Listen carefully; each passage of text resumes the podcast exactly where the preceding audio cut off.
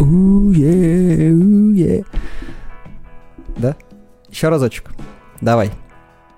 Всем привет, это подкаст «Хурма Вопрос». Наш второй сезон продолжает победоносное шествие по э, подкаст-платформам, YouTube-каналам и интернетам нашей страны. И сегодняшний наш гость э, человек из мира футбола, человек из мира спортивной журналистики, лицо и имя знакомое в Петербурге, Сергей Цимерман. Сережа, здравствуй. Привет. Я знаю, что ты много-много-много-много лет для людей ассоциируешься как Сергей Цимерман. Это э, главный поставщик новостей и контента про футбольный «Зенит». Ну, это приятно, но на самом деле я сам с этим у себя не ассоциируюсь. То есть работаем и работаем, а как тебя принимают, воспринимают, вернее, снаружи, извне, это для меня самого загадка, но если ты так говоришь, это приятно. Ну, просто я, сколько помню, ты всегда где-то рядом с командой, э, где-то рядом э, с э, зенитовцами, будь то выездная игра, будь то сборы. Сколько ты лет э, с ними так ну, видишь, я же не родился рядом с ними, и в само... не в самолете тоже там на свет появился. Ну, э, наверное, как только я пришел уже в спортивную журналистику, то сразу, конечно же, хотелось быть ближе к команде, ну, не из каких-то тщеславных соображений, а именно, конечно, из профессиональных.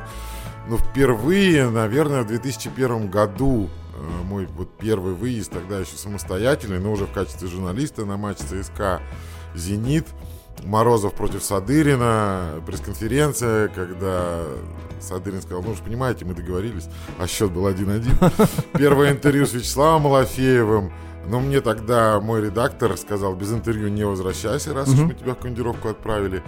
А я еще всех игроков «Зенита» не выучил тогда даже в лицо. вот, и я подхожу к молодому человеку, такому блондинчику, и он понимает, что я немножко стесняюсь, что я не совсем уверен, он это ли он. Он говорит, ну, я Слава Малафеев. вот, и это было мое первое интервью с игроком «Зенита» на выезде. Со Славой мы, конечно, их потом бесчисленное количество сделали. Ну, а потом уже так потихоньку, степ-бай-степ, постепенно-постепенно. Ну, вот дошли до жизни такой, какая она сейчас. А, это я сейчас быстренько прикинул в уме своим гуманитарным калькулятором 20 лет. Получается, да. Но на самом деле цифра вот сейчас в твоих устах звучит страшно. Мне, мне стало мне, мне, удивительно. Мне, мне кажется, что это было вчера. вот. И это, конечно, удивительно, да. Но потом, естественно, это были там первые шаги. Э, потом э, я был в редакции советского спорта, у нас очень хорошая была бригада, прекрасно знакомый тебе Саша Лукьянов в этой бригаде да. работал. И мы, конечно, себе ставили цель быть как можно ближе к «Зениту», но, опять же, не из тщеславных целей, а для того, чтобы читатели... Ну, как, как любые журналисты, имеющие да, да, да, чтобы... один город, одна команда, конечно. надо, конечно, к ней быть поближе, просто да. потому что надо работать. Ну, а потом немножко повезло, потом была история под названием «Наш Зенит», да. Газета. Это, может быть, э, кто помладше наши слушатели не в курсе, но раньше не было Ютуба, раньше не было интернета, и я еще был в школе, когда, а это не так давно, э, новости узнавались из печатных да, источников, в том числе главное... наш «Зенит» в тему байки из склепа не свалиться. Бумажные версии и все такое. Сейчас это называется винтаж. Ну, видимо, ну, винтажная только одна, мне кажется, осталась газета в нашем мире. Ну, вот Спортэкспресс, она так да, продолжает быть. Но я в ней тоже работал. Как раз тогда мы вместе с Спортэкспрессом и делали э, газету «Наш Зенит». Угу.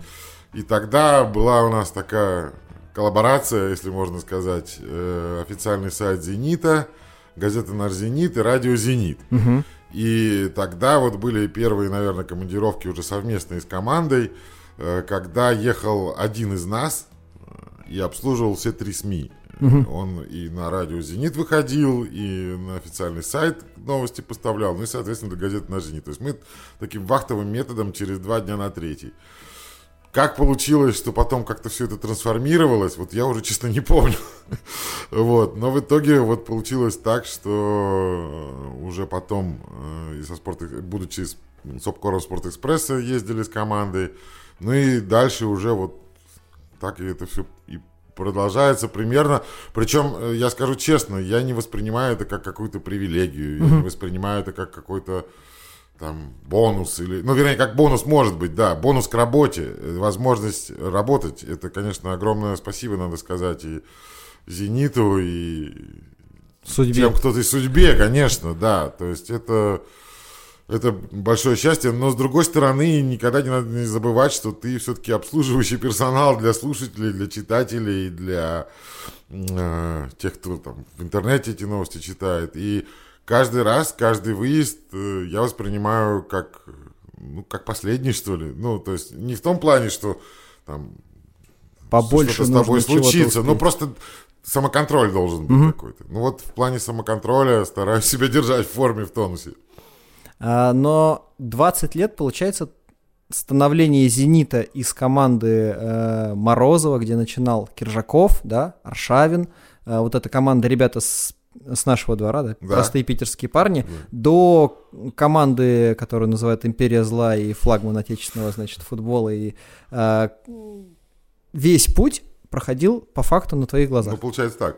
Э, что такого было, может быть, ярких каких-то моментов какие-то были, вот Именно ну, с этим связано? Ну вот за эту 20-летнюю историю твоего. Понятно, что их бесчисленное множество, но, может быть, какие-то есть, знаешь, не знаю, ключевые там Такие... Ну, ключевые, наверное, если вот самый такой, конечно, приход Петержелы в свое угу. время, потому что он э, дал почувствовать, что бывает как-то по-другому. Ну, еще, правда, при Морозове первый легионер еще появился, Милан Вещиц, очень хорошо тоже это помню. 2002 э, год, парень приехал, тогда же до этого же вообще ни одного легионера не было в истории «Зенита». И парень такой приехал на базу, помню, там еще старое здание, мы между этажами брали у него интервью, он так то на нас смотрит, а то в окошко, где снег идет, и так немножечко... И думает, куда я попал, да. мама? Вот. Ну, потом, правда, он остался и в России играть. Вот потом, а когда Питер Желло пришел, то некоторые его нововведения, они были, конечно, ну, шокирующими, революционными. Ну, то есть, когда, например, на следующий день после матча была восстановительная тренировка, а выходной на неделе, это уже всеми воспринималось как нечто совершенно непонятное. Сейчас ясно, почему он так делал. Э, то есть, это ломало какие-то еще советские, может быть, традиции или там российские, чтобы на следующий день после матча футболисты, что называется, не загуляли. Угу выходной не сразу после игры, а на неделе. А тут восстановительная тренировка. Ну и с точки зрения, конечно, чисто там тренировочных процессов это тоже было там понятно, потом уже. Вот, то есть, конечно, такое раскрепощение со стороны Питержела, но это была такая предтеча. Ну, а потом Дик Адвокат, да, вот он, конечно, он сделал «Зенит» клубом европейского уровня с точки зрения отношения к процессу, отношения к логистике, он же тогда сказал, что у вас должны быть самые хорошие отели, у вас должны быть чартеры, у вас должно быть расписание там на три месяца вперед. И все это воплощал в жизнь очень последовательно. Ну, естественно, что каждый владелец «Зенита» предыдущий свою лепту вносил, безусловно. Но как бы это ни прозвучало с точки зрения то, о, того, о чем ты говорил, конечно, с приходом «Газпрома» возможности стали ну, это совершенно факт. другими. Слушай, здесь такая же, ровно такая же история, как в хоккее с хоккейным клубом «СКА». До 2012 года хоккейный клуб «СКА» это была команда там 12-13 места Суперлиги, и э, команда, которая там не блистала в континентальной хоккейной лиге, ровно в 2012 году с появлением, по-моему, в 2012 году э, «Газпром» зашел в «СКА», и при должном финансировании, должной инфраструктуре команда стала тоже восприниматься империей зла. Вот это вот Ну, понимаешь, судьба э, да, я согласен. Команд. Но я уже с этим отчасти смирился, с тем, что внешне так нас да. воспринимают. Но э, в силу возраста я не забыл, как мы были на задворках вообще империи в принципе, что СКА, что Зенит. Я вот с этим, мне с этим сложнее, я моложе, Чуть-чуть, Сереж, немножечко. Про унижение тех времен? Да, поэтому я хоккей-то и футбол не застал. Но я помню, что «Зенит» был там командой как бы середняком каким-то. Я помню так состав ориентировочно. Что, что сейчас, и то, что тогда даже по составу это большая разница. Но знаешь, э, когда я с командой хоккейной выезжаешь куда-то за пределы Петербурга, за пределы Москвы, там очень сильно ощущаешь, насколько негативное отношение идет к, ну, к бренду, скажем, СКА, там даже не поименно к игрокам, а в принципе, вот вы там, э, все куплено, все нечестно, э, вообще там все, все вам подсуживают, э, хотя это но это, это точно не, не так. С «Зенитом» такая же история? Ну, нет, с «Зенитом» немножко э, получше в этом плане. Э, у «Зенита» все-таки, я надеюсь, что и СКА так тоже со временем будет, просто, ну, я не знаю, тут тебе виднее, почему так соска, но у «Зенита» все-таки 50-50, я бы так сказал. То есть, угу. с одной стороны, да, в каждом городе есть люди, которые воспринимают «Зенит» вот как, ну, не то чтобы империю зла, а как фаворита, обыграть которого за счастье. И если, не дай бог, что-то с твоей командой происходит не так, э, конечно, все шишки валятся на «Зенит», естественно, вы все купили. Но с другой стороны, если кто-то обыгрывает «Зенит», как вот Рубин недавно да. в Казани обыграл «Зенит», то это счастье, которому нет предела. Другое дело, что кто-то адекватно все это воспринимает и после матча может подойти и сказать там, ребят, ну, мы вас обыграли, а дальше вам удачи. А кто-то, и даже из простых болельщиков, может, да так вам и надо, да вот наконец-то. Много таких? Нет, нет, нет немного? таких немного. И есть третья категория, которые болеют за «Зенит». Угу. В каждом городе все-таки сейчас, практически в каждом городе, есть люди, которые искренне от души болеют за «Зенит», приходят в атрибутики. Ну, Екатеринбург, он вообще там самый зенитовский город после Петербурга.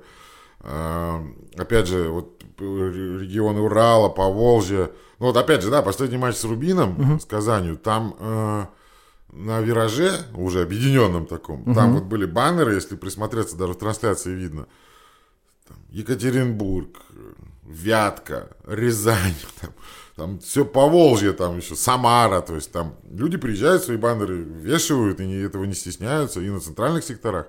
Такое есть, да. Но интересно, конечно, еще как иногда люди озверевают по ходу дела, вот местные болельщики. Так. То есть, ну, например, там, «Зенит» играет, ну, не знаю, там, предположим, с, ну, с Тульским арсеналом. Хотя, наверное, Тульский арсенал не очень хороший пример, потому что он ближе к Москве.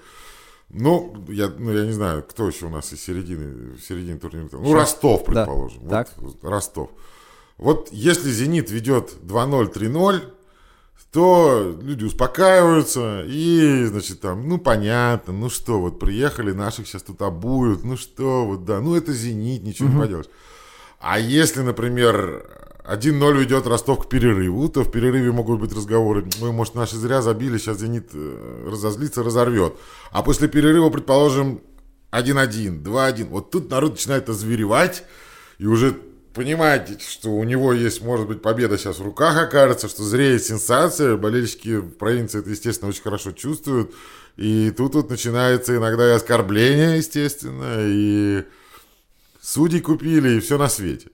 Вот, так что вот запах крови, когда провинция чувствует, она, конечно, вот начинает изверять. Но то же самое было с самим «Зенитом» э, в конце 90-х, в начале и даже в середине 2000-х, когда к нам приезжали «Спартак», «Локомотив», э, отчасти «Динамо», когда они были в фаворе, или когда «Зенит» куда-то приезжал со своими болельщиками. Все, это все уже мы проходили только с, с той стороны, поэтому я прекрасно людей понимаю.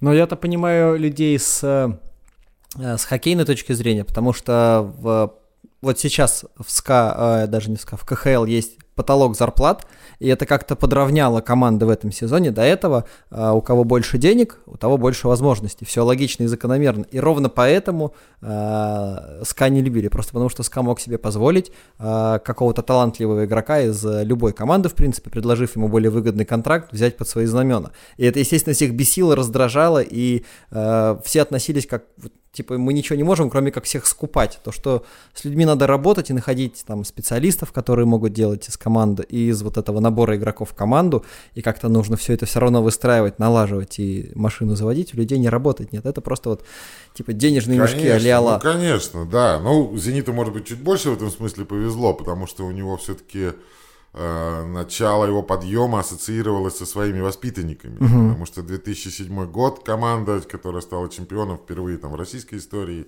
и потом взяла кубок Суперкубок УЕФА, там все-таки своих было много. Ты их уже называл. Киржаков, ну, да. Аршавин, Денисов. Малафеев тот же. Малафеев тот же. Петержела вообще там э, еще и Власова подтягивал, Макарова, там Родимова дядька над ними ставил. Поэтому «Зениту» чуть больше в этом смысле повезло. Он за счет своих начал подъем, угу. ну, а потом уж понятно, что кто там будет разбираться, свои или чужие. Да, у нас э, в хоккее последний свой такой э, звездный Барабанов сейчас в, КХ, э, в НХЛ играет, но что-то там у него не очень заладилось в НХЛ, но, насколько я знаю. Но ты знаешь, мы вот буквально недавно с ребятами вспоминали тоже, как Ската тоже нахлебался в свое время. Да. Когда он был если сказать нынешним языком, фарм-клубом ЦСКА. А если фарм-клубом так, даже Северсталин в какой-то момент был. Э, когда там, я не знаю, всех забирали подчистую, да. и из советских времен еще я чуть-чуть еще мальчишкой застал, когда там тот же Дроздецкий говорил, что если ты не поедешь, или Касатонов в Москву, ну, ты вообще никуда не поедешь, ни в сборную, никуда. Или там бронза 87-го даже года воспринималась как чудо. Поэтому я, например, СКА, даже не только потому, что они петербуржцы, ленинградцы, а потому что я помню вот те старые времена. Ну, говорят же, что в спорте, что в спорте все так или иначе компенсируется. Вот все эти времена, и зенитовские, и скашные, я воспринимаю не как э, манна небесная, которая на них упала, угу. а как некая компенсация за то, что ИСКА и Зенит в свое время вытерпел – где-то там прежние э, времена. удержавшись в конце турнирной да, таблицы. Ну, Зенит-то и вылетал тоже. СКА ну, просто вылетать, мне кажется, было некуда. Там из да, Суперлиги вроде не вылетали. Да, Зенит вылетал, помню, да. в 90-х, да, когда вот была реформирована э, история под названием чемпионат СНГ, чемпионат России. В первой лиге люди прозябали, да. Команда, которая, кстати, ни разу не вылетала из э, Чемпионата СССР, по-моему. да. А тут пришлось, и прозябали там. И вот я не был, не видел этого, к сожалению, но э, на стадионе там Обуховец или Кировец, Обуховец, говорят, там мячи в Неву улетали. И, не, и невозможно было там новый достать. Да. Дефицит был, и так было. Но я помню, в армии служил, когда, когда «Зенит» вылетел. У меня был друг из Молдавии, я воспринимал это как трагедию вообще совершенно. Как так? Вот «Зенит» вылетел. А, значит, тогда это еще последние чемпионаты там СНГ, что ли, были там, или что-то такое было. В общем, да, это еще СССР был, да. Mm-hmm. Uh, точно, еще последний чемпионат СССР же мы вылетали, потом вернулись, потому что вышли. А у меня был друг из Молдавии, как раз вот из там с тех районов. И там команда была Телегул там. И вот мы с ним спорили на бутылку коньяка там, кто выйдет в э, высшую лигу, там, Телегул или Зенит. Ну, можешь себе представить спорт, Телегул и Зенит. И можешь представить мои чувства, когда мне пришлось ему эту бутылку коньяка отдавать, потому что Телегул оказался выше Зенита. И такое было. Сейчас я узнал, что была команда Телегул, возможно, есть и сейчас. Может быть, да, но, в общем, это, конечно, были такие, ну, казалось, что все, мир рухнул, что что мы из первой лиги не можем вернуться в высшую, а потом из высшей лиги российской вылетели. Ну, представляете, какой это уровень. Но в этом была своя романтика. И в 90-х, даже в 2000-х, там, возвращение Садырина. Ну, поэтому я еще раз говорю, что это для меня нынешние времена, это некая компенсация за прежние. А, для меня в истории «Зенита», в новейшей, скажем так. Я за ним не то, что прям сильно пристально и долго наблюдаю, но, наверное, со времен вот э, Морозова я более или менее стал за командой смотреть. Я там помню и, э, собственно, когда играли тот же молодой Киржаков, Аршавин, Малафеев, и как бы для меня Слава всегда вратарь «Зенита» там на долгие-долгие годы. И самым ярким событием, наверное, это седьмой год чемпионства и восьмой год Кубок УЕФА. Угу. Это то, после чего нас э, просто в какой-то космический уровень, как казалось, попали. Э, ты, насколько я понимаю, был и там, и там. Да. Из, э, похвастаюсь немножко, я сам просто об этом недавно думал. Из всех титулов, которые вот э, «Зенит» завоевывал, мне посчастливилось быть на всех, кроме Суперкубка УЕФА 2008 год Монако. Да. А, а остальных был. Но 2007 год это нечто совершенно. То есть, э, э, ну, я тогда еще не с командой угу. летал, а сам ездил, но Константин Сергеевич Сарсаня, э, тогдашний спортивный директор «Зенита», он пообещал, он говорит, Серег, если мы выиграем чемпионство, я тебя с собой протащу в самолет, с Сергеем Александровичем Фурсенко договоримся, Э, не переживай. То есть я переживал, естественно, только за чемпионство. Вот. Сам матч – это нечто, тоже с Константином Сарсани связанный. Мы с ним первый тайм сидели, смотрели вместе. И он, э, значит, естественно, жутко переживал. Тут мы Ширл забивает, да. да? Э, во втором тайме что-то начинает идти не так. Нас начинают поддавливать, поджимать. Он говорит, так, Серег, надо что-то поменять. Меняемся местами. Мы с ним меняемся местами. И он мне на голову надевает свою кепку, бейсболку с ФК «Зенит». Она у меня до сих пор дома хранится. И говорит, слушай, ну ты извини, мне уже там надо по делам, все, он убежал там, дожали, естественно, вот эта куча мала, сумасшествие, там вот в голове вот какой-то один большой-большой винегрет. А потом я помню, что вот уже автобус с командой, она уже отпраздновала в раздевалке, она уже идет в автобус, и ну, я чувствую, что ну, не неудобно человеку напомнить, вот, Константин Сергеевич, вы обещали. Он сам заходит в автобус последним, видит меня через лобовое стекло, выскакивает, Серега, поехали. Вот практически за шиворот меня втаскивает в этот автобус, и мы уже летим э, домой, чемпионский самолет. Ну, это совершенно вот, я прям, а сейчас мурашки по коже, потому что это совершенно все непередаваемо. Ну, понятно, что там, когда взлетели из Жуковского и круг там делали над Москвой, там кричалки были про Спартак тоже все сказали, все, что они думали. Причем громче всех орал Паша Погребняк, ну, опять, учитывая свое там спартаковское ну, да. прошлое. То есть это, конечно, было очень здорово. Но потом, что было в Петербурге, это, конечно, тоже совершенно непередаваемо. Как встречали, как команда ехала. Э, Валентина Ивановна Матвиенко в автобусе с командой ехала. Ну, наверное, можно сейчас уже рассказать. Ну, я даже так горжусь, что чуть-чуть поработал ее охранником в том числе. Так. Ну, потому что когда вышли да. возле Стамески, ну, то есть возле... На площади Восстания. На площади... А, на площади Победы. Да. Да. Лучше, наверное, все-таки оставить площади Победы, да. То там такое было количество народу, то есть предполагалось, что команда выйдет, просто покажет кубок, сядет обратно в автобус. Но там было такое количество народу, что даже вот служба безопасности, все, кто были в автобусе, э, не имеющие отношения к команде непосредственно, они все были службы безопасности. То есть для того, чтобы нам тем же составом вернуться в автобус, надо было просто вот ну, как-то помогать друг другу. Вот. И, в общем, конечно, ну, это все равно всеобщая радость, это все равно все все понимали. Адвокат, вот он сидел вот так вот, смотрел в окошко, и, Из автобуса. И, да, нет, потом уже, когда дальше а, поехали. поехали. Он тоже выходил, естественно, угу. да, но потом мы вернулись благополучно в автобусе, нормально. И когда ехали дальше по Московскому проспекту, адвокат сидел вот так вот и просто вот, вот так вот всем махал, ни разу руку не опустил, у него даже слеза вот покатилась, то есть он настолько был проникнут. А там что творилось? Там на всех подходах к московскому машины, пожарная машина, на ней люди вот так вот вместе с пожарными.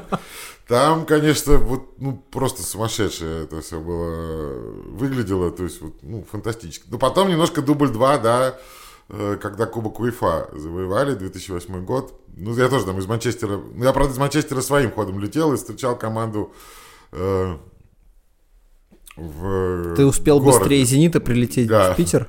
Так получилось. Ты на реактивном истребителе нет, летел, нет? ну, там тоже немножко другая история. И там Просто я даже в Манчестер мог не попасть. Там у меня были семейные обстоятельства. И я не мог просто туда... Я думал, что вообще не полечу. Мне просто повезло, что там вот чартер mm-hmm. в день игры, там...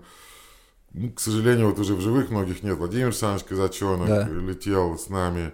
Михаил Сергеевич Боярский, Марина Малафеева. Ну, вот да. Михаил Сергеевич, да здоровья ему, слава богу, он жив-здоров, и с ним все будет в порядке, я надеюсь, долгие-долгие годы. Вот. И мне моя редакция сказала так. Значит, если «Зенит» выигрывает, то ты постарайся с ними лететь. Если не выигрывает... Там, как хочешь, хочешь возвращайся. А, возвращайся вот с этим чартером тогда да. обратно. «Зенит» выиграл. вот. Но не, не так-то просто было. Там все-таки 2008 год, еще ну, делегация. Я прекрасно понимал, что это не так-то просто туда попасть обратно в чартер. Ну, собственно, такой необходимости и не было, потому что «Зенит» всю ночь отмечал в отеле, угу. было очень весело. А потом он остался и летел домой э, уже днем, так, чтобы ближе к вечеру. Угу. А мне, в общем-то, уже надо было написать и встречать их даже веселее. Там была такая сотрудница, Лена Шкиль, «Зенита», угу. она сейчас в Москве работает. Вот она меня прям спасла. Она мне быстренько, моментально нашла билет – Манчестер, Мюнхен, Петербург, который там в 6 утра вылетал, а не так-то просто был с билетами. Ну тогда интернет еще не так развит. Ну да, это восьмой год все-таки. Да-да-да, она мне нашла эти билеты, причем, значит, получилось так, что туда-обратно дешевле, чем только туда, но это уже не важно. В общем, я улетел, и пока в самолете летел, я как раз успел все написать, все, что касалось вот... Э, там была другая история любопытная в аэропорту. А, я прохожу, значит, уже зону ожидания, смотрю, наши фанаты просто вот в повалку спят в этой такой вот небольшой зоне, а посередине сидит человек на табуретке, э, значит, в таком зенитовском, зенитовском шарфе обернутый, но его уже по орбите немножко водит, потому что он тоже спать хочет. Ага. Я к нему думаю, ну, подойду, пообщаюсь. А он со мной по-английски начинает разговаривать. Я думаю, ну, совсем что ли уже перепил чего или как? А он говорит, нет, нет, нет, я, говорит, англичанин, я, говорит, болельщик Рейнджерс. Я, я говорю, ничего себе, а ты что тут делаешь-то? Ребята спят, я их охраняю. Болельческая солидарность. Я, конечно, обалдел, если честно. Вот. Они выиграли? Что? Моя очередь подежурить. Ну, а потом, да, когда уже встречали их в Петербурге, уже, да, в аэропорту, тоже, конечно, очень здорово все было. Но это было такое чемпионство дубль 2, и все повторилось. Но меня лично удивило, что это все повторилось теми же эмоциями, которые были в 2007 году. То есть тогда еще, конечно, «Зенит» не, не привык к победам. И даже несмотря на то, что вот только что было осенью, там, ну, относительно чемпионства, а тут спустя всего там, по сути, полгода угу Кубок УЕФА, вот эмоции были вот дубль два, точно такие же. Так, такие же яркие. И у города, и у меня лично, и у команды, и у города, да. А, по тому, как ты с э, командой взаимодействуешь много. У тебя наверняка с кем-то ты из игроков э, в таких в дружеских, в приятельских отношениях э, с, с, с кем? Из нынешнего состава? Ну, например. Ну, тут, Ренат, очень тонкий вопрос. Потому что, ну, все-таки, опять же, э, люди свое дело делают, люди свое дело делают, мы свое. Да. И сказать, что ты с кем-то друг, ну, мне кажется, это было бы неправильно. И даже вот, э, может, я сейчас как-то по старинке что-то говорю, mm-hmm. и это какие-то тоже байки из склепа, но я по-прежнему искренне убежден, что можно быть друзьями, когда люди уже закончат карьеру. Mm-hmm. Вот я всю жизнь считал очень хорошим коллегой и товарищем Вячеслава Малафеева. Он мне очень много помог, э, выручал. Ну, одна там история была с полуфиналом Кубка УЕФА связана с Баварией, когда мы играли. Я ехал на своей машине в Мюнхен. Ничего думаю, себе. Ну, та, та, там смешная история. Можем, да, есть? Можем конечно, конечно. А... Мы можем себе позволить все, Сереж. Потом... Мы сами решаем, да, да, да. сколько ну, времени мы да, здесь проведем. Тогда решите, да. Там какая была ситуация? 2008 год, апрель. Мы с друзьями собрались в автопутешествие по Европе впервые. Вот решили угу. рискнуть.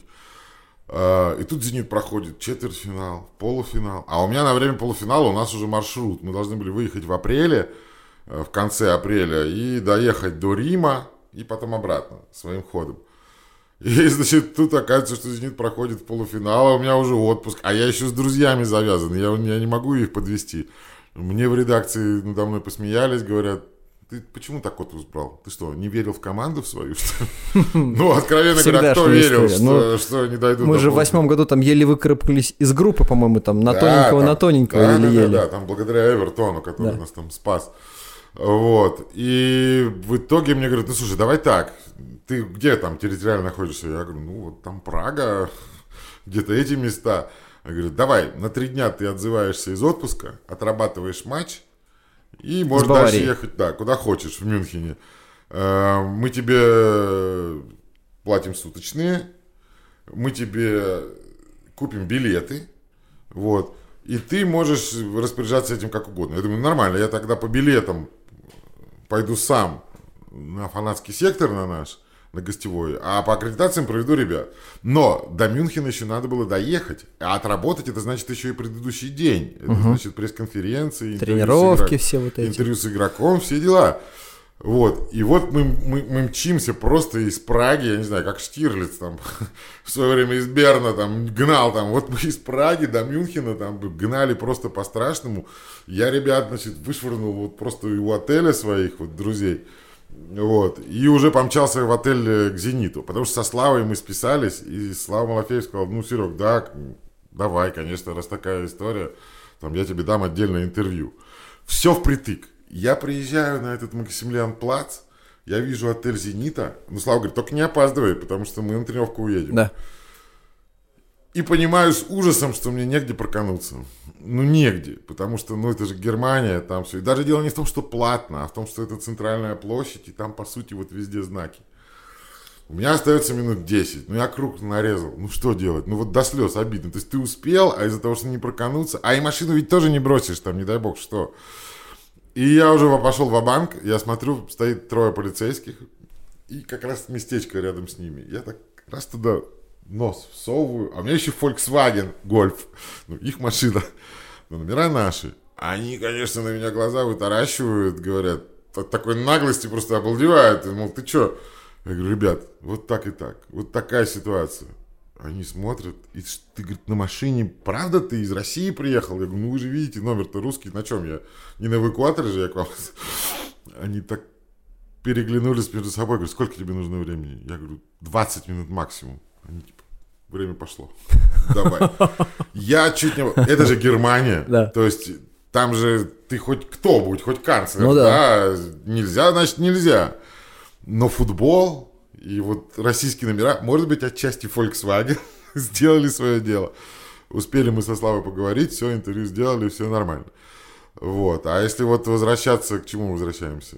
К матчу. С, к матчу? Да. К, э, Подожди, э, я, все, я уж сам забыл. Все нормально, все нормально. А, мы про дружбу с, с, игроками, да, про, про то, что закончили, и про Малафеева, который тебе помог. Да. Ну вот я бы, конечно, хотел э, верить в то, что мы со Славой Малафеевым друзья. Ну не в том плане, что Э, я в нем сомневаюсь, но просто это слишком смело, может быть, было бы с моей стороны. Вот Приятели игрок, скорее.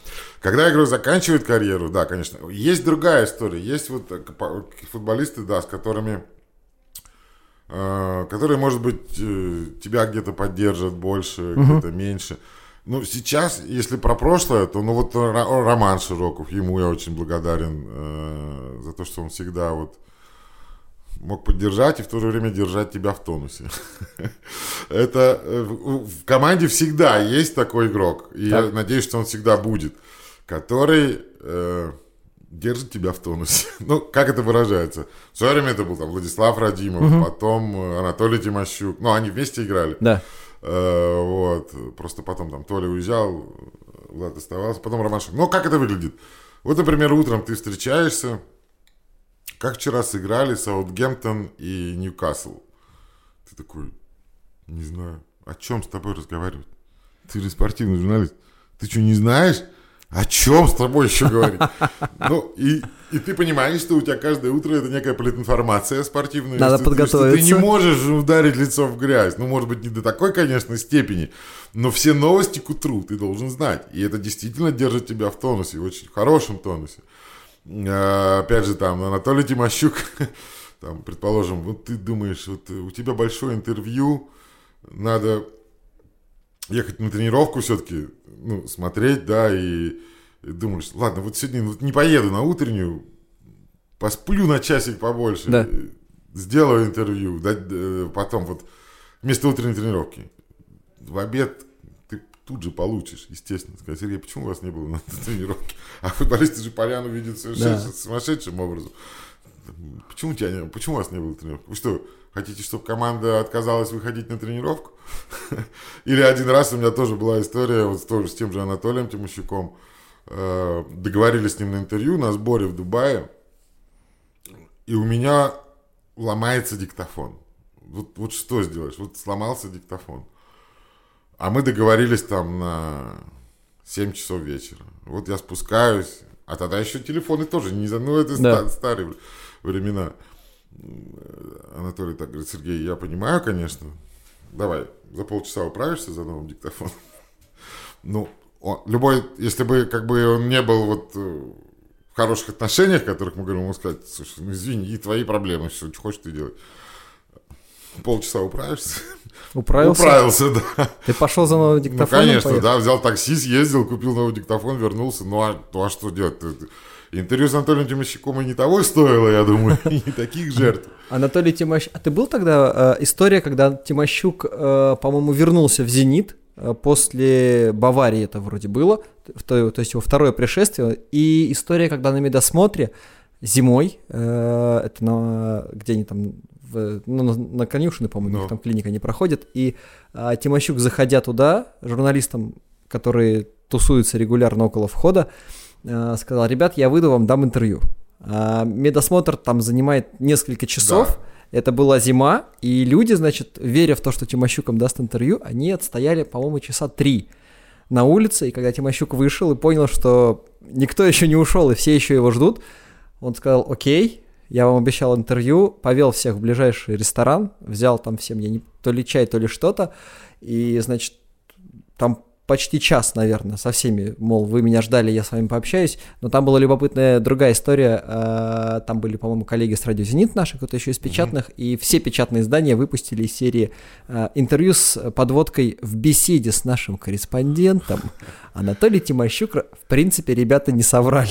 Ну да, ну э, нет, я тогда вот там не был, но, во-первых, когда Анатолий Тимощук еще уезжал, я вот не знаю, поступил ли он так только со мной или со всеми, но когда он уехал, мне передали футболку с фотографией Анатолия Тимощука угу.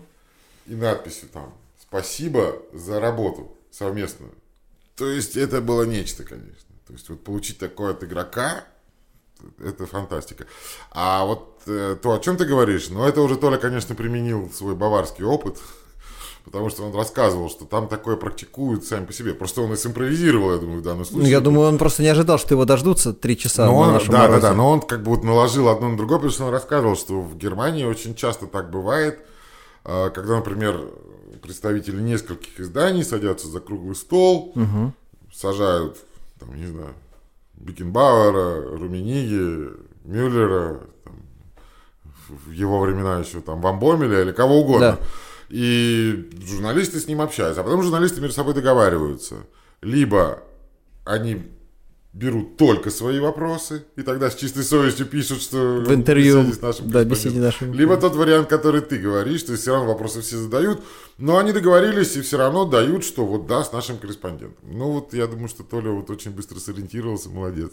Но вообще Тимощук неординарная была личность в «Зените». Ну, абсолютно, конечно. Но он и сейчас, слава богу, есть. Он Дай бог ему Сергея здоровья. Симака, да. Сергей Симак тоже, я помню историю, когда э, Рома Никитин, ты его прекрасно знаешь, да. это, если кто не знает Романа Никитина, а, это ведущий комментатор радиостанции «Радио Зенит» э, в инстаграме Романзини19, Рома, не благодари, а, когда он э, не успевал на тренировку на базу «Зенита», и там надо было же комментарии с игроками записывать, когда они уходят, и там останавливаешься. Легенды был, конечно, Ника Ломберц, он всегда останавливался и всегда общался.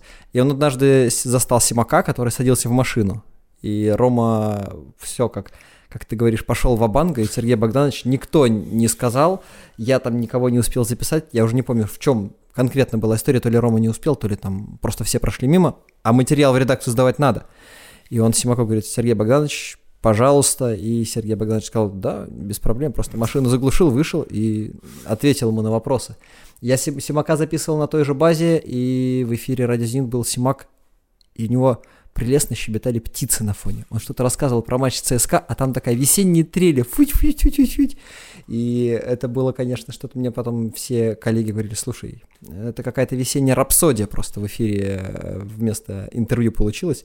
Но Симак, конечно, какая- какая-то фантастическая фигура, даже несмотря на то, что он сколько клубов поменял в России, да? Да. И сейчас возглавляет самый один из самых э, обсуждаемых клубов э, в регионах и все равно, мне кажется, к нему отношение э, какое-то вот ну, не такое, как к другим тренерам. Ну, теплое, конечно, да. Но меня поражает в этом смысле отношение к Симаку внутри Петербурга.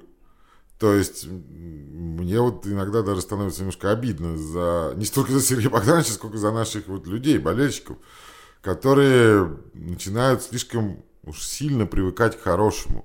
Ну, то есть вот Сергей Симак возглавил команду в сезоне 18-19, да? Перед... То есть где-то года два назад. Ну, вот два чемпионства. Это его третий сезон. Третий сезон. И сделал «Зенит» чемпионом не благодаря, а вопреки.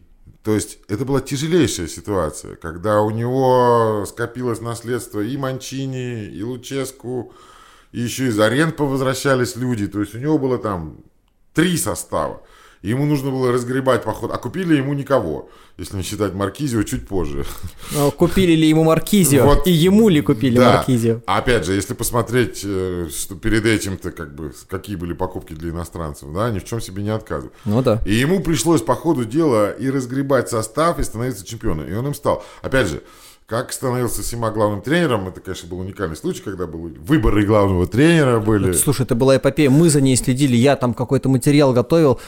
Черданцев где-то увидел Симака заходящим в здание, там то ли Газпрома, да, то ли где-то. Нет, он зашел или вышел, там 8 кандидатур, кто нам нужно, голосуем, да, выборы, да, да, там, да, да. это про... я просто такого вообще никогда не помню, чтобы Так вот, помнишь же было? тогда, что Симак победил, если бы, если бы это были президентские выборы, то второй тур не потребовался бы, потому что да. у него за 60, за 50% и за 60 было. И как быстро потом люди, люди начали переобуваться. То есть вот при первых же неудачах, даже мои знакомые некоторые начали его там чуть ли не физруком. Вот, называть. физрук для меня вообще это очень странно. То есть Возможно, Симак не супер э, э, тренер, сейчас, э, может, это грубо прозвучит, но в сравнении с условным там, Манчини, еще кем-то, э, там, Спалетти, который был, или там кто, кто еще до этого тренировал, он, может быть, не такой гибкий в своих каких-то вот там построениях, перестроениях. Ему ставят, насколько я понимаю, то, что вину, что он вот, он, вот он выбирает какую-то модель, и вот он за ней там идет, и какие-то поздние замены, там, типа, раньше нужно было менять игру, и вот не получается, а он все равно идет, потому что, мол, больше ничего не умеет. Но, блин, Симак человек, на которого, когда он играл за «Зенит», его, ну, не, если не боготворили, то все считали, что он свой, хотя Симак вообще в Петербурге, он сколько там вот отыграл, несколько лет, и, и ну, он не петербуржец. Но даже я сейчас отношусь к нему, ощущение, что он в Петербурге под жил и родился, и он здесь всегда Подходят был. друг другу. Да, да. И когда его выбрали все круто, круто, круто, круто, первый сезон, значит, выиграли, типа, все хорошо, потом, по-моему, потом был провал в Лиге Чемпионов, да, на следующий Ну, потом сезон. на следующий год, да, они вышли из Лиги Чемпионов, собственно. А, говоря, Лига Европы была там потом, потом Ну, там не сильно Лига провальная была Лига Европы, но они потом не вышли из группы в Лиге Чемпионов, да. второй раз не вышли из группы в Лиге Чемпионов. Почему люди забывают, э, что они готовы были тогда все понять и простить? Тогда все понимали – что да слава богу, да сколько можно, да скорее, скорее бы уже наш тренер россиянин, да провалимся, ничего страшного. Так при том, что мы не избалованы выходами, мы, по-моему, только при Спалетте выходили ну, там один, что ли? Один или два раза мы выходили из группы, и то там тоже на тоненького так да. проходили. И, в общем-то, на этом все. Симак не сильно хуже в Европе так, выступил. Конечно, но вот меня поражает, что тогда люди были готовы все простить и понять, готовы были терпеть, лишь бы свой тренер, лишь бы вот э, там ну, уже не с нашего двора, ребята, с соседнего, но неважно. Но уже, он же он россияне же, уже хорошо. Да, он же, да, он же вернул Дзюбу, вернул Шатова. И почему буквально там уже через год-полтора, через два, вот в какой футбол играет Симак, вот нам не хватает. Ну, ребята, надо все-таки понимать немножко, и в какой ситуации Сергей Богданович находится. Мы с ним делали интервью, угу. когда он был еще в Уфе. Да. И он на зимние каникулы приезжал в Петербург. К слову о том, родной для него город или нет. И мы с ним вот сидели, разговаривали, и э, вот один момент мне очень запомнился. Э, я у него спрашивал, какой он тренер, какую он тактику строит и все такое.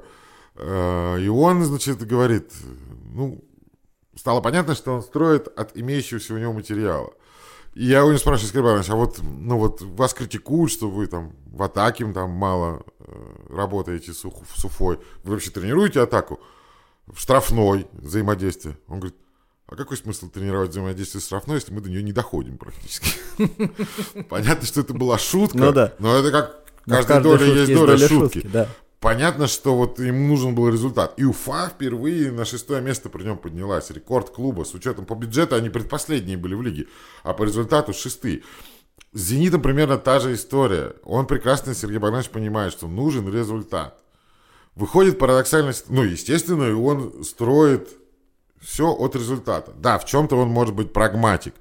Но на весь мир, к сожалению, и на Петербург в этом плане, я вынужден, к сожалению, констатировать, весь блин не испечешь. Потому что если бы мы летели Шашкины головой, получали бы от Боруссии там, или еще годом ранее от всех по 7-0, ну, что бы было? 7-0, как же так? А как же оборона? Это, мы вошли в историю, а как же в оборону, да. Когда мы не можем этим составом, там, держимся, 2-1 проигрываем, 1-3, до 70-й минуты держимся с Белорусской Боруссией, ну как же так, во что мы играем, ну почему мы самих себя боимся, почему вот, ну, радует одно, что Сергей Богданович все это абсолютно адекватно понимает, все это видит переживает? и делает свое дело. Ну, любой человек переживает за свою работу. Но, опять же, я помню, как Сергей Богданович очень здорово переживал историю, будет ли он тренером или не будет. Угу.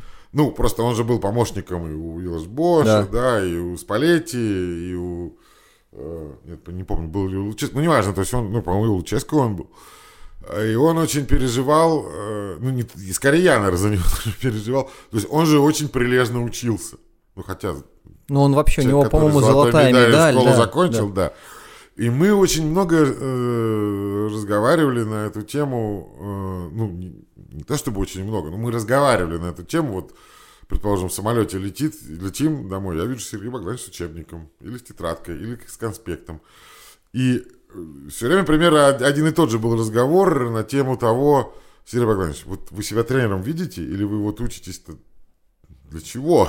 Он говорит, ну, конечно, я хотел бы быть тренером, но вопрос в другом. Получится или не получится? Угу. Мое это или не мое? Не с той точки зрения мне, мол, нравится или не нравится, а с той точки зрения могу я, смогу работать или не смогу. Ну, как если бы мы с тобой, не знаю, учились бы на медика, условно говоря, а потом бы нас с тобой в анатомичку завели, и мы все, бы, от, от, лягушки, от лягушки мы бы с тобой в обморок упали, да, разрезанный. Ну, это утрированный, конечно, пример, но тем не менее. Но факт из хороших игроков не получится, может не получиться. Да, он же не может сказать, да я... Вот, то есть, когда у человека были сомнения, это понятно, что, значит, он еще больше учился, то есть, еще больше старался сделать все для того, чтобы получилось. Ну, в итоге, мне кажется, что как минимум уже получилось. А что ну, дальше? слушай, тут история такая, что на- надо как-то понять, мы э, все хаем чемпионат России, что он слабый, как бы, но тем не менее Зенит сейчас идет уверенно к третьему, уверенно, не уверенно, но идет ну, да. э, потихонечку к третьему титулу подряд. Э, по-моему, Спалетти два подряд Два брал. подряд. И все. И все. Больше у нас таких не было серий. Такого три подряд не было никогда. Никогда. А, в Лиге чемпионов у российских клубов вообще все не очень хорошо. По-моему, вот конец 90-х, начало 2000-х, там был Локомотив Семина, там был Спартак, еще куда-то там ЦСКА, Да. и Зенит, собственно, 2008 все, но там Кубок э, УЕФА. Вот, может быть, это наш уровень. Мы, может быть, слишком много о себе э, думаем. Я но, вообще, да, да. но по, по тому, как Зенит идет, э, да, есть провальные матчи, за которые нам стыдно, за которые нам больно, где мы не понимаем, что происходит и почему это случается, но, наверное, нужно понять, чего мы хотим. Да, я абсолютно с тобой согласен. Но вообще, мне кажется, что в нынешней ситуации дело даже там не в «Зените», не в «Симаке», не в «Локомотиве» и не в «Спартаке», а в том, что вот э, если посмотреть, в каком состоянии наш футбол сейчас находится, то, э, то Еврокубки, особенно Лига Чемпионов, это такой хороший бонус к удачному выступлению внутреннем, во внутреннем чемпионате. Но по факту, к сожалению, Надо пока, просто пока немножко... так, ну, да. тут, конечно, вот Понятно, что мы по инерции идем, но как тут Андрей Сергеевича не вспомнить его гениальную фразу «Ваши ожидания – это ваши проблемы». Да, пускай она была вырвана из контекста Да. и абсолютно, как мне кажется, в той ситуации была уместной, тем не менее, это правда. А, большая проблема для многих наших с тобой коллег, а, особенно московских, спортивный журналист и болельщик, два, две, два таких альтер которые существуют в одном человеке, и, как я вижу, многим московским коллегам сложно а, себя сдерживать от болельческих проявлений. Ты 20 лет с «Зенитом», Понятно, что нет смысла спрашивать, за какую команду ты переживаешь, но сложно ли тебе работать э, журналистом с командой, которая для тебя фактически родной стала?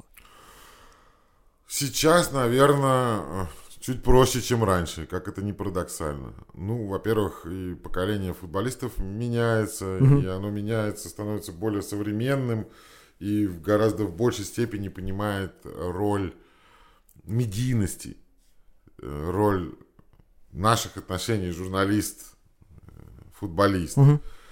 Вот, то есть э, ребята, которые помоложе приходят, они вообще уже, ну, естественно, с Инстаграмом в руках Мне кажется, они приходят и им говорят, это главный тренер команды Сергей э, Симак, значит, это э, фотограф команды Вячеслав, Павлович Евдокимов, а это Сергей Цимерман, он всегда с нами. я, я не могу, я не запоминаю, как это все происходит. Нет, но то, что легче стало в этом плане, да, потому что э, всегда можно как-то договориться, всегда можно понять друг другу. В конце концов, э, если идет отказ, то идет угу. отказ с объяснением, почему.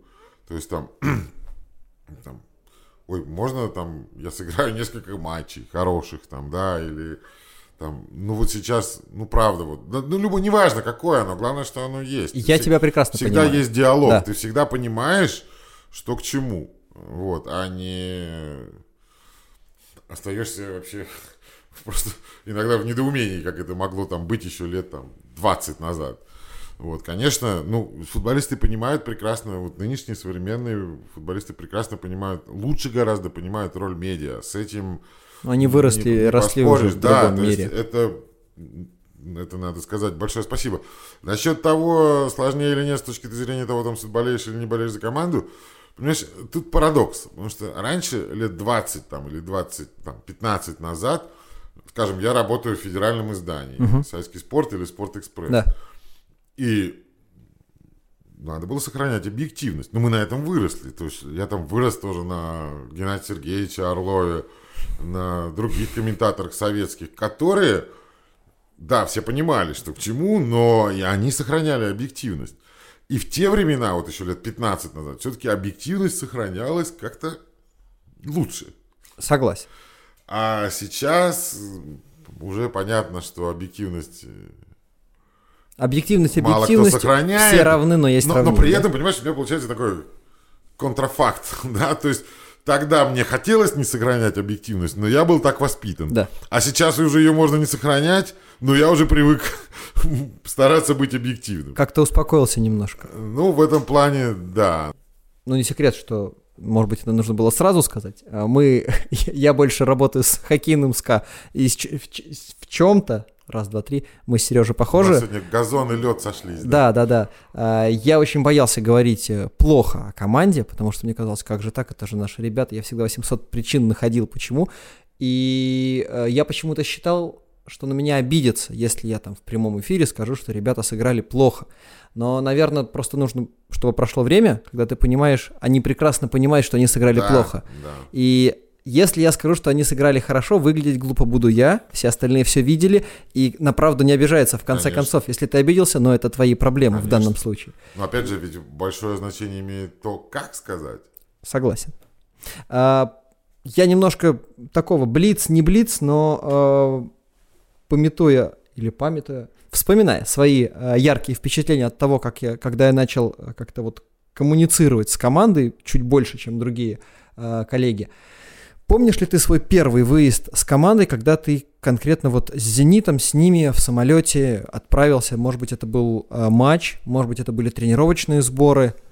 Потому что я помню, я в 2015 году мне сказали, что мне нужно полететь с командой, и у меня был выезд, как сейчас помню, Нижний Новгород, Уфа, Магнитогорск. Мне сказали, старик, мы тебе сочувствуем, это не самые, а Уфа, Нижний Новгород, Магнитогорск, Уфа. Вот так, Уфа была последним, и мне сказали, что Уфа еще Соу-Соу, э, Нижний Новгород и Магнитогорск — это не лучшие города, конечно, которые тебе достались, но, слушай, мы при, полетели в Нижний Новгород, э, команда заселилась в отель, мы с ними живем в одном отеле, ну, там, в одном здании, я зашел в номер, там простой советский такой номер, э, гостиница обычный, со скрипучими кроватями, и оператор у меня до этого уже летал, и говорит, слушай, ну как это такое? Говорит, скромненький очень номер. Я просто, у меня глаза по 5 копеек, я, да ты что? Это отличный номер, это круто!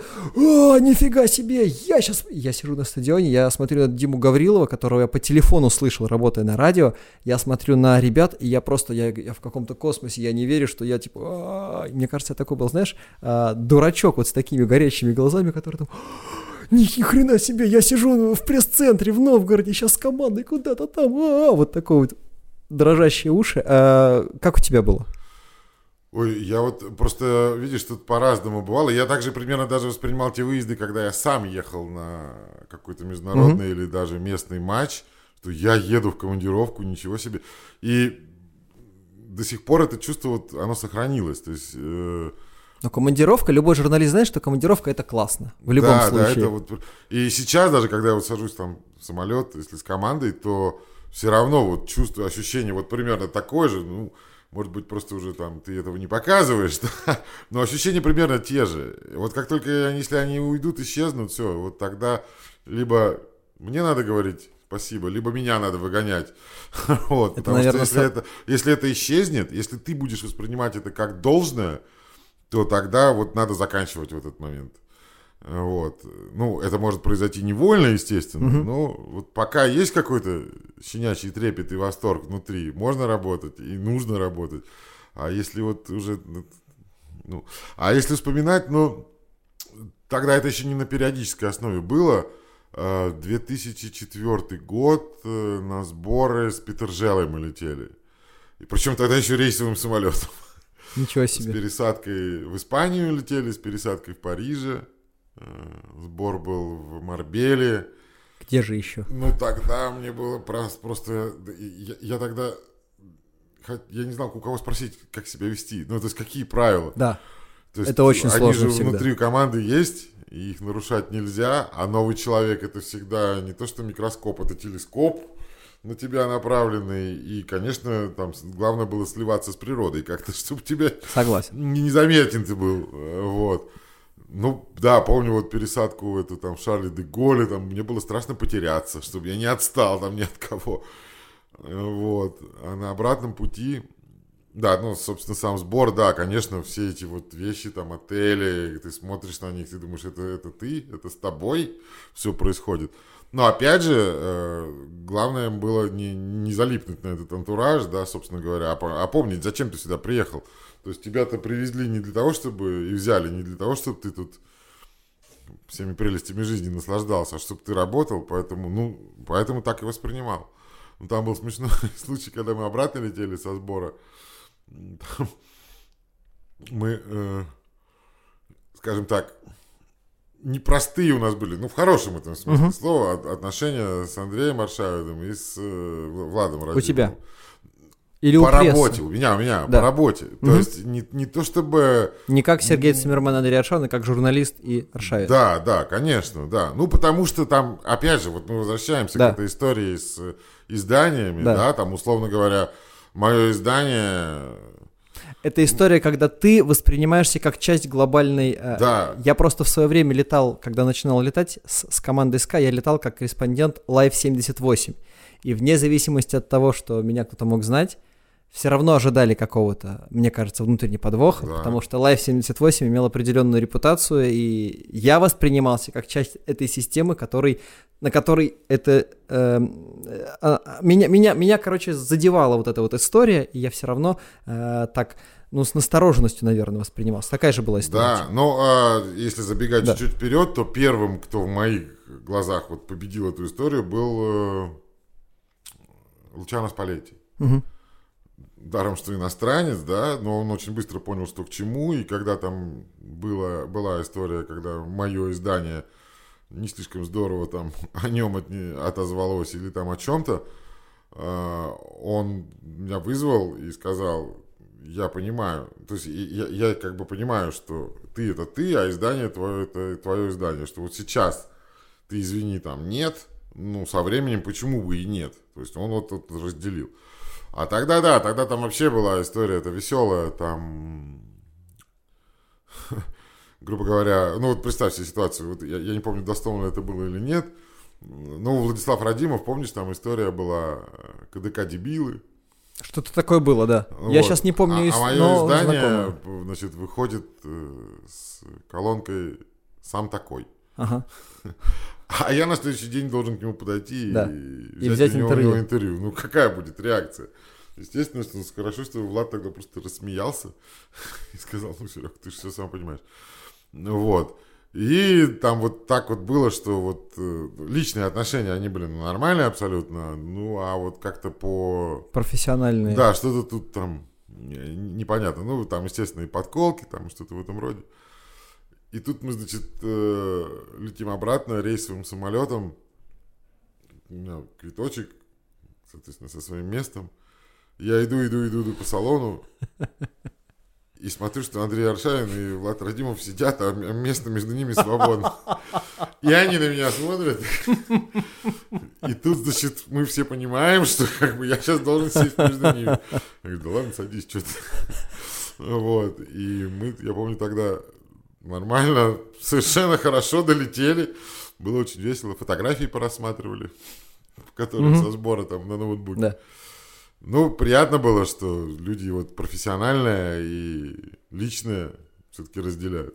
Но а, ты вот а, так долго с командой работаешь, а, на свой опыт опираясь, я, получается, вот там типа пятый год, грубо говоря, более mm. или менее пере, более или менее регулярно с командой там тренировки, какие-то командировки у нас были, и мне а, вот последний только сезон, там прошлый, может быть, может быть, прошлый год стало появляться ощущение, что я как-то ну, ко мне что ли привыкают ну, вот к, к тому, что я там присутствую, со мной можно общаться, там что-то можно как-то говорить, ну, так в штыки не воспринимают. А, ты сейчас в команде, насколько... Ты все-таки как журналист с ними ездишь? Ну, конечно. А, такая дистанция все равно сохраняется? Ну, конечно, сохраняется. Нет, конечно, мы можем э, где-то сейчас уже пообщаться на какие-то, может быть, личные темы, но ну, приятно что? Что люди тоже вот твою тоже делит тебя как человека и как журналист. Иван Федорович Крузенштерн, человек и пароход. То есть, грубо говоря, если ты просто так с человеком общаешься, он и ты, и он понимают, что это наш разговор, как, как если бы мы, может, на улице встретились. Что это не будет записано, что это не будет выложено. И приятно, что в этом плане люди там доверяют, да, но, конечно, тоже злоупотреблять, злоупотреблять этим нельзя ни в коем случае чего ни я, ни футболисты не делают, потому что сейчас же связь двусторонняя. Это да? факт. Сейчас же можно да. и в обратную попасть. Люб, любой инстаграм-аккаунт, да. один пост и все. Да, поэтому, да, приятно, что есть такое доверие, но опять же, то есть злоупотреблять этим нельзя. Ну, естественно, что когда, предположим, там тебя подкалывают, это значит, что Тебя ты, принимает коллектив. Ну, ты не совсем, может быть, человек, который с улицы зашел да. в самолет. Это приятно. Но еще раз говорю, нельзя ни в коем случае всем этим злоупотреблять, и нельзя ни в коем случае зазнаваться, что ли. У тебя были дилеммы, когда ты с точки, ну, такие вот э, сложный выбор, э, когда писать, не писать? Да, когда ты что-то знаешь, и вроде как с точки зрения журналиста ты должен об этом говорить, но ты понимаешь, что это нельзя никуда выдавать. Да, и много раз такое бывало, конечно. Но меня мой первый, один из моих первых редакторов, Борислав Михаличенко, uh-huh. которому я очень благодарен, который, кстати говоря, меня вот эту первую командировку в 2001 году отправил, а, он мне в свое время сказал такую очень золотую вещь, которая мне в голову засела и до сих пор сидит. Он говорит, он так сказал, что если не можешь написать, лучше не знать. Иногда, вот иногда ты благодарен, что чего-то ты не знаешь, если ты все, все равно не можешь это написать. Но бывали и другие, да, случаи, когда действительно, ну, ты понимаешь же, что либо тебе это конфиденциально рассказали, либо там ты, ты стал свидетелем да. случайным, да. Либо там, ну, просто к тебе вот подошли и сказали там, давай не будем. Там, пожалуйста, если можно. Ну, тогда решай сам. Ну, в таком случае, опять же, я понимаю, что, может быть, это какая-то там крамольная вещь, или она с кухней связана, но ты должен понимать, что если ты с командой летаешь, то, значит, соответственно, частично, да, ты часть коллектива, да. и ты не можешь это выносить. Если ты сам приехал куда-то, и ты вот сам это добыл, сам сам подслушал, подслушал подсмотрел. Подсмотрел, да, да. Ну, тогда ты сам, опять же, решай. Но, опять же, насколько тебе морально-этические нормы твои это позволяют или не позволяют. Вот, у меня просто ну, был случай, я, опять же, не буду называть имени, потому угу. что, ну, тогда вот человек попросил да. просто. Вот, и мы были на сборах, и э, играли с командой, э, ее тренер был и оставался большим другом человека из «Зенита». Угу. Вот. И мы встречаемся, ну, я думаю, сейчас у него интервью возьму, все. Говорю, вот, а ты вот со своим другом, ты извини, ты будешь встречаться? Он говорит, конечно, говорит. У него же ребенок родился. Я же его сейчас да. поздравлю. Вот. об этом вообще не знал никто. Я подхожу к этому человеку, говорю, вот можно поздравить, ребенок родился, вот ваш друг-то об этом рассказал. Ну, да, спасибо, но я вообще не афиширую. И если ты вот можешь, не пиши. Опять же, вот, вот ситуация, да?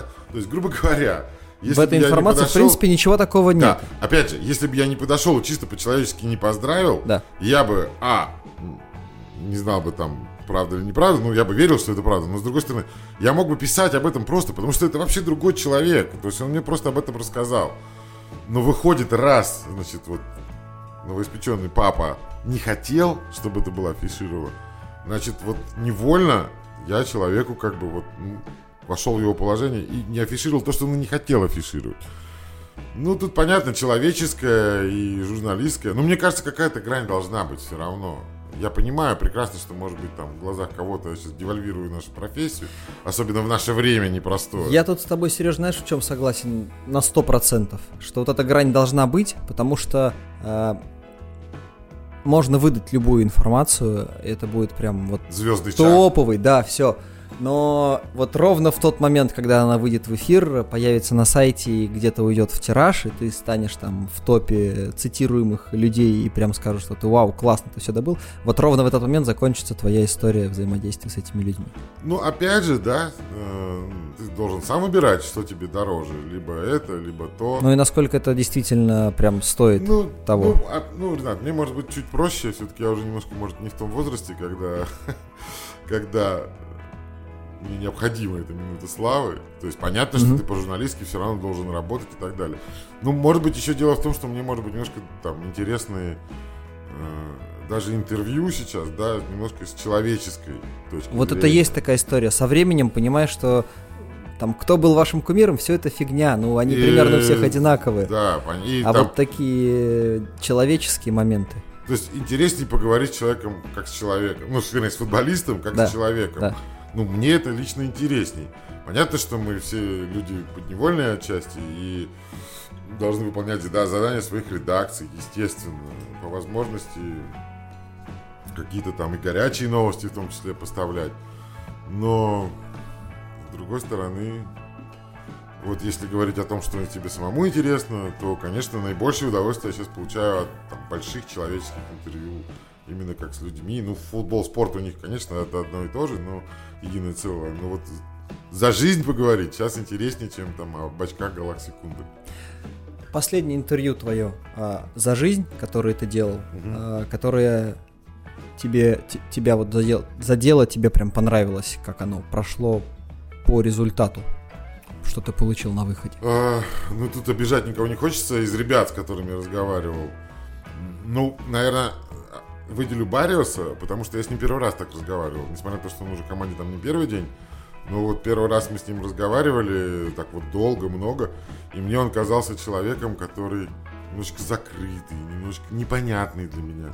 Мне, ну, он из Колумбии, мне uh-huh. совершенно было непонятно, например, будет ли он говорить на вот э, стереотипные для нас темы о Колумбии. И вот он абсолютно открыто обо всем рассказывал. Просто вот я на него совершенно по-другому посмотрел. Вот совершенно с другой стороны. И на какие-то даже вещи на поле. Когда вот почему он такой бульдог. Потому что он рассказывал, что жил в квартале, где неизвестно, что лучше, быстрые ноги или сильные мускулы.